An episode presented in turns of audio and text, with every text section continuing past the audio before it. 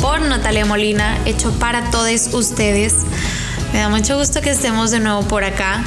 Como se habrán dado cuenta, el martes pasado no hubo podcast, no hubo episodio, porque pues fue el 9 de marzo. El 9 de marzo usualmente hago paro. Ay, bueno, no usualmente. Desde el año pasado comencé a hacer paro. Y la verdad es que en esta ocasión hice solo medio paro, no estuve en muchas cosas. Eh, siempre los, las fechas cercanas a marzo y al 8M son fechas muy fuertes emocionalmente para mí, tanto como persona como terapeuta, porque evidentemente este tipo de situaciones reviven mucho en los pacientes. Em, pues situaciones de violencia que han vivido y, y es, es, pesado trabajar con tanto de eso y pues nada, siempre es una semana un poco pues pesada en general en el trabajo y como persona pues también obviamente en mi vida personal esto pega fuerte y pues nada, oigan, había sido unos días pesados, entonces decidí hacer paro también en el, en el podcast, pero aquí estamos una vez más, porque pues yo no los iba a dejar, evidentemente, ya estamos al penúltimo episodio de esta temporada. Dije que esta temporada iba a ser de 10 episodios y Dios mío, ha sido muy fuerte para mí como ver todo lo que ha sucedido en estos últimos pues 10 semanas, 11 en realidad. Este, pero eso ya les contaré en el episodio final. Ya les estoy dando un sneak peek de, de cómo ha sido pues nada, porque ya lo grabé, jeje. Em, pero nada, el día de hoy les traigo un tema que la verdad es que este estaba planeado para ser el tema número uno. Eh, literalmente el primer episodio, pero pues como les había comentado también antes, se va improvisando. Pocas veces he podido como decidir y delimitar de, ah, bueno, voy a hablar de este tema este día y se acabó. Usualmente el día que grabo, lo que sintiera en ese momento me parecía importante hablarlo. Pero hoy la verdad es que traigo la vibra un poco bajita, entonces voy a platicar de un tema que es un poco más estructural, que de todas formas es muy válido y muy necesario de mencionar, que es la importancia del lenguaje en nuestras emociones. Este tema, como les digo, era el primer episodio que quería hacer, estaba muy interesada en poder platicar con ustedes sobre esto porque pues el lenguaje tiene una estructura emocional bien fuerte. La aprendemos a sentir por medio del lenguaje en realidad este, más bien, aprendemos a comunicar cómo nos sentimos por medio del lenguaje y pues no, también aprendemos a sentir. Al rato les explico por qué.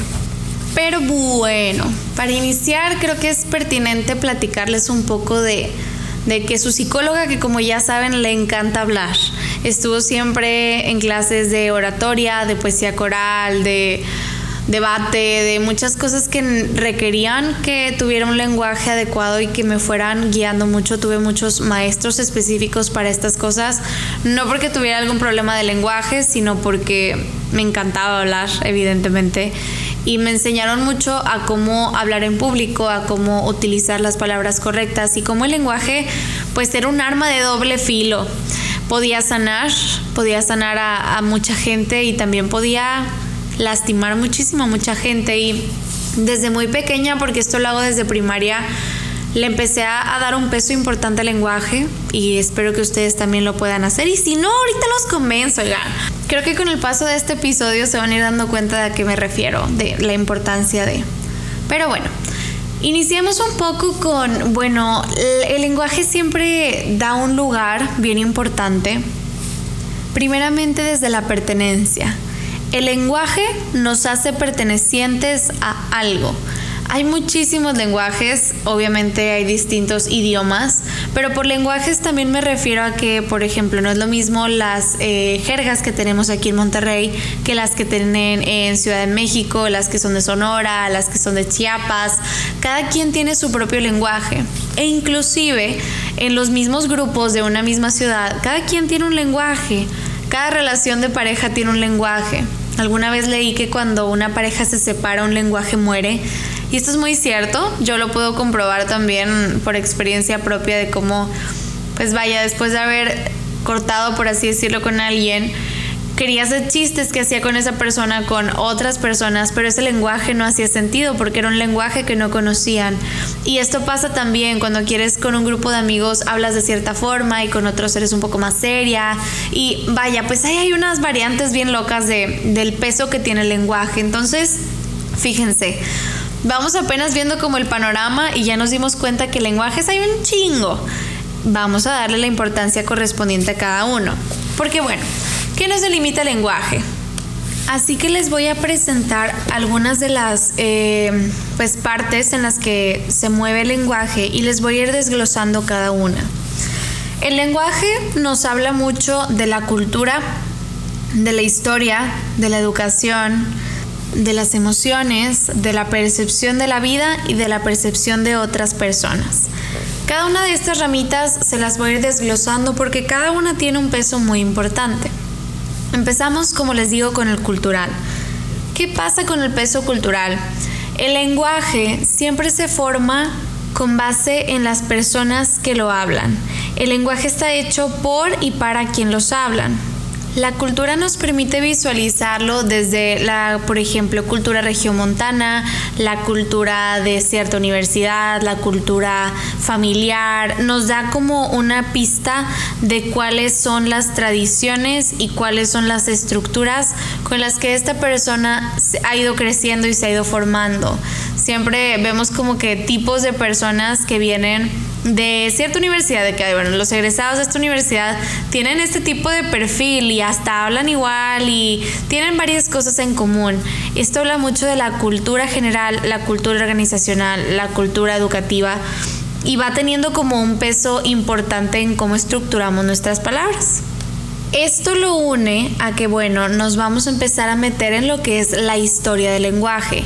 En la historia de un lenguaje venimos arrastrando el que, bueno, como les decía, el lenguaje es hecho por y para las personas. Entonces, pues algún, en algún momento las palabras que decimos no existían, se han ido creando.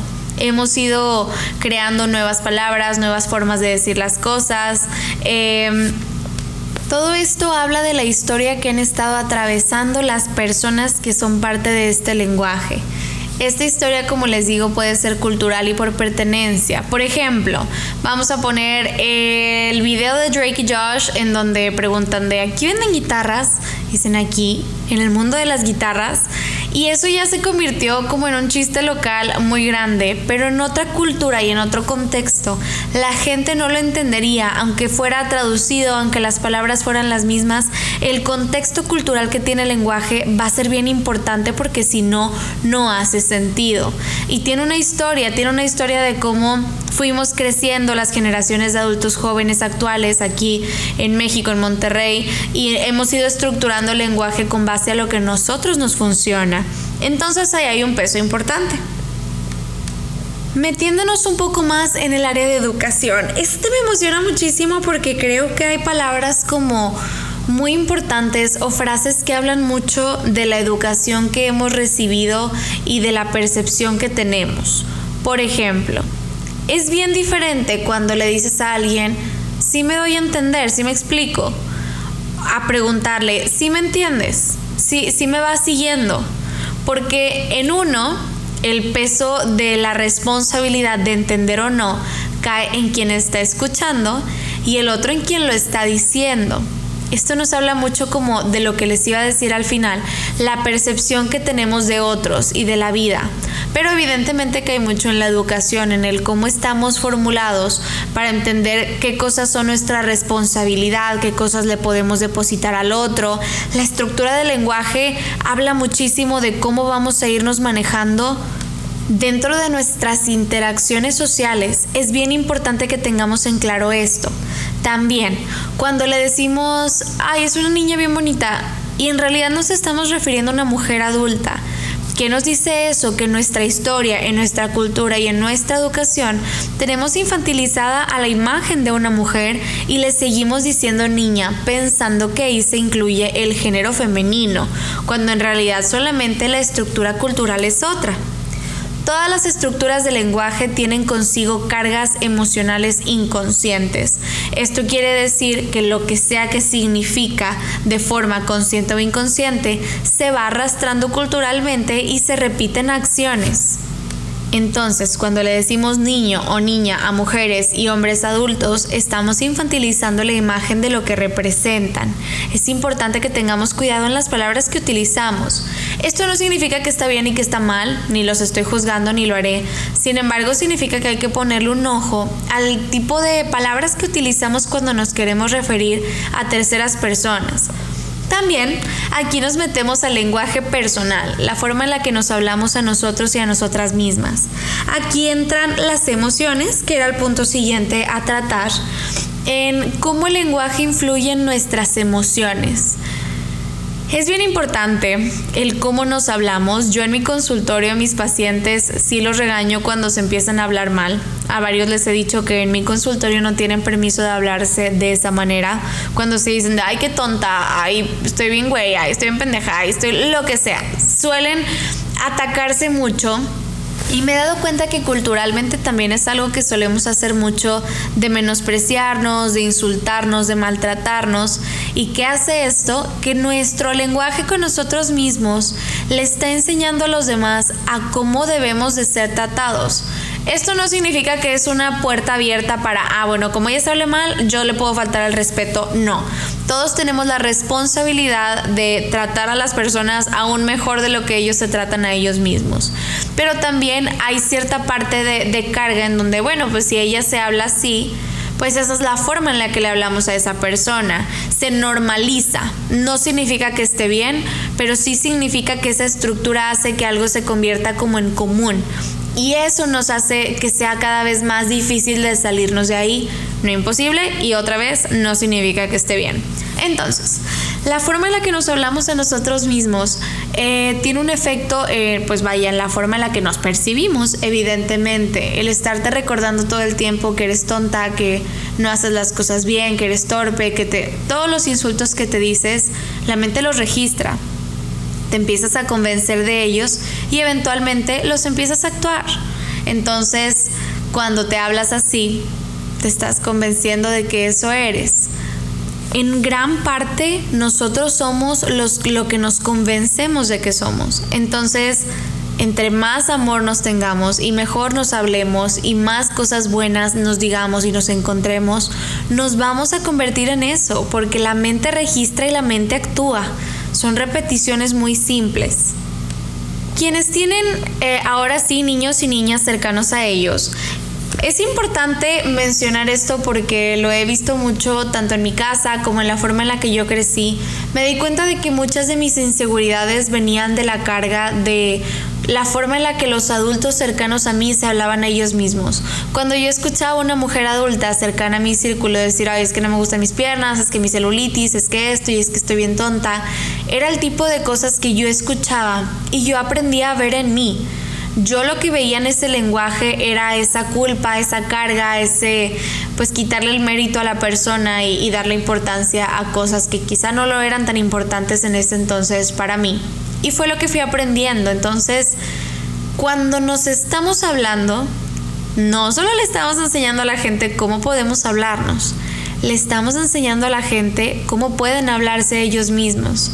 Cuando estamos cerca de niños y niñas hay que tener cuidado porque hay que educar a las nuevas generaciones a tener una mayor conciencia social y emocional con respecto a la forma en la que se tratan a ellos mismos. Solemos eh, estructurarnos con mucha culpa, con muchas presiones, con muchas culturas que tienen pesos fuertes. Por ejemplo, aquí en Monterrey hay una cultura importante de la cultura emprendedora que fue, pues, se empezó a promover por el TEC de Monterrey, pero al final se volvió como una un hit de la industria de que Monterrey produce y Monterrey hace. Entonces nos hemos convencido de eso, de que cultura emprendedora, cultura emprendedora, y de pronto esto se vuelve como muy persecutorio para muchas personas. Entiendo que hay muchas a las que les funciona y que bueno, pero también para otras es persecutorio. El lenguaje se empieza a instaurar en la forma en la que actúa la sociedad y de pronto si tú no encajas en una cultura emprendedora, ¿qué pasa? No sientes que perteneces y estás desencajando en la cultura, en la historia, en las emociones, en la educación. Y fíjense, o sea, todo con una pequeña frase. Entonces, ahí el lenguaje juega un papel bien importante una vez más en la forma en la que actuamos, en la percepción que tenemos y al no poder encajar en, en esta cultura que se busca, por ejemplo, eh, nos sentimos mal porque vemos que esa es toda la publicidad que hay, el lenguaje que se menciona todo el tiempo y sentimos que no encajamos y que estamos haciendo algo mal y que algo no hace clic y que algo no está bien. Y empieza a haber esta pelea interna porque lo que los demás dicen ya no encaja con quienes somos. Nuestro lenguaje también cuenta historias. La forma en la que le hablamos a otras personas también habla mucho de lo que aprendimos de otras personas. Yo lo veo mucho en mi historia personal también, en la forma en la que yo le hablo a mis sobrinas y a mis sobrinos Procuro hacerlo con todo el amor del mundo y lo veo mucho en... Es que a mí ese fue el lenguaje que me enseñó mi tía, una de mis tías, mi tía Marianela, preciosa. Eh, me hablaba con muchísimo amor y todo el tiempo señalaba las cosas buenas que veía en mí y cuánto me quería y lo inteligente que era. Y ese lenguaje me cambiaba la vida porque me hacía también, así como veía con otras personas cosas negativas, acá podía escuchar un lenguaje que me proporcionaba cosas buenas que también debía de ver en mí. Y eso es algo que yo intento transmitirle mucho a mis sobrinas. Y bueno, pues el lenguaje evidentemente está compuesto por las palabras. Las palabras, como les digo, siempre tienen un peso bien fuerte y es un arma de doble filo. Como psicóloga, pues nosotros no tenemos forma de recetar medicamentos, entonces nuestra única medicina siempre van a ser las palabras. Solemos tener pues un buen entrenamiento para saber qué decir, cómo decirlo, cómo intervenir y práctica pues, pero eh, el lenguaje sana muchísimo, creo que hemos subestimado muchísimo el peso que, que tiene las palabras que decimos. Recuerdo mucho pues como les digo, esta tía, creo que esta tía me salvó la vida un par de veces y ella ni siquiera lo sabe con cosas tan bonitas que me decía. Eh, mi hermano alguna vez me salvó la vida también con, con su lenguaje, su lenguaje tan perteneciente y que me hacía sentir tan querida y amada y, y también hubo palabras de otras personas que me rompieron, que me destruyeron, que todavía las pienso y me rompen, me, palabras que no se olvidan. El lenguaje tiene un peso en las emociones no solamente cultural, también emocional. El lenguaje se queda en la memoria, se queda instaurado y nos acompaña toda la vida. Todo lo que decimos es un arma de doble filo y hay que elegir muy sabiamente las palabras que decidimos que salgan de nuestra boca porque no sabemos quién las puede estar escuchando hay que tener cuidado. Aquí metemos también, bueno, me gustaría meter un poco sobre el lenguaje inclusivo. Ha habido toda una guerra sobre ello y pues nada, también como psicóloga siempre me dicen que tengo problemas por utilizar lenguaje inclusivo. Pero precisamente como psicóloga sé que todo aquello que no se nombra no existe. O existe, pero existe en la sombra. Y eso no es lo que buscamos aquí. Aquí buscamos que todas las personas tengan un lugar. Porque todas las posiciones y todos los lugares delimitan funciones. Si no hay un lugar, no funcionamos, no existimos. Es necesario mencionar a quienes han sido silenciados por el lenguaje históricamente las personas trans, las personas no binarias, eh, dar los pronombres adecuados, el poder poner un lenguaje en donde todas las personas se sientan pertenecientes. Es un, proceso en el que todavía fallo un poco porque pues al final del día he vivido 23 años de mi vida hablando de cierta manera y, y, todavía estoy en ese proceso de deconstrucción de mi propio lenguaje, pero todo aquello que no se nombra no existe. Y para mí esas personas existen y merecen un lugar y merecen ser nombradas, incluidas y parte de. Como les digo, el lenguaje siempre nos posiciona en un lugar. nos puede posicionar en personas que existimos o que no existimos, nos puede posicionar en relación, no relación, nos puede posicionar en villano, héroe. Al final el lenguaje nos abre puertas. Y es bien importante la forma en la que estructuramos, porque otra vez es bien diferente, por ejemplo, cuando se está pidiendo una disculpa, decir, perdón, eh, te pido una disculpa porque te sentiste de esa manera aún te pido una disculpa por cómo te hice sentir. De nuevo, era lo que les platicaba hace rato, de cómo uno deposita la responsabilidad en algo y el otro, eh, pues sí, las responsabilidades se reparten de manera distinta. Entonces, me parece que tenemos que empezar a ponerle más atención a la forma en la que hablamos, nos hablamos, les hablamos a la gente, el lenguaje que utilizamos todo esto tiene un peso. Las palabras de verdad son un arma. Un arma que puede ayudarnos a salvar, que nos puede ayudar a ganar guerras y un arma que nos puede matar a todos y nos puede destruir y puede crear caos. Elige muy bien el lenguaje que utilizas. Escucha mucho el tipo de palabras que utilizas con tus amigues, el tipo de palabras que utilizas con tu familia. Identifica el lenguaje. Identifica las formas en las que te comunicas con otros y de cómo eso te hace pertenecer a. Al final de cuentas es bien necesario ponerle atención a qué lugar estamos ocupando en dónde, en si estamos siendo emocionalmente validados o no, en quién está cargando las responsabilidades cuando alguien hiere a alguien más y pues todo este peso emocional tan fuerte que representa el hacernos responsables de lo que decimos porque tenemos que hacerlo. Las palabras son un arma, pero las palabras también nos pueden salvar. Entonces, les dejo de tarea esto. Eh, vean cómo es el lenguaje de su entorno, cómo se habla, cómo hablan ustedes, qué tan seguido se dicen eh, se maltratan ustedes mismos. Quiero que me cuenten un poco sobre esto. Entonces, les dejo mis redes sociales para que cuando terminen este podcast lo puedan, eh, me lo puedan compartir. En Twitter me encuentran como Natalia Molina C, Natalia con TH. En Instagram me encuentran como sic.nataliamolina, Natalia con TH. En YouTube como Beaterapia. Y en todas mis redes me encuentran como cualquiera de esos tres. En TikTok también me pueden encontrar como sic.nataliamolina. Entonces, pues nada, ahí nos estaremos viendo. Platíquenme, platíquenme mucho de cómo les fue con esto, voltense a ver a ustedes y pues ahí me cuentan. Feliz penúltimo podcast. Nos vemos la próxima semana. Te quiero. Bye.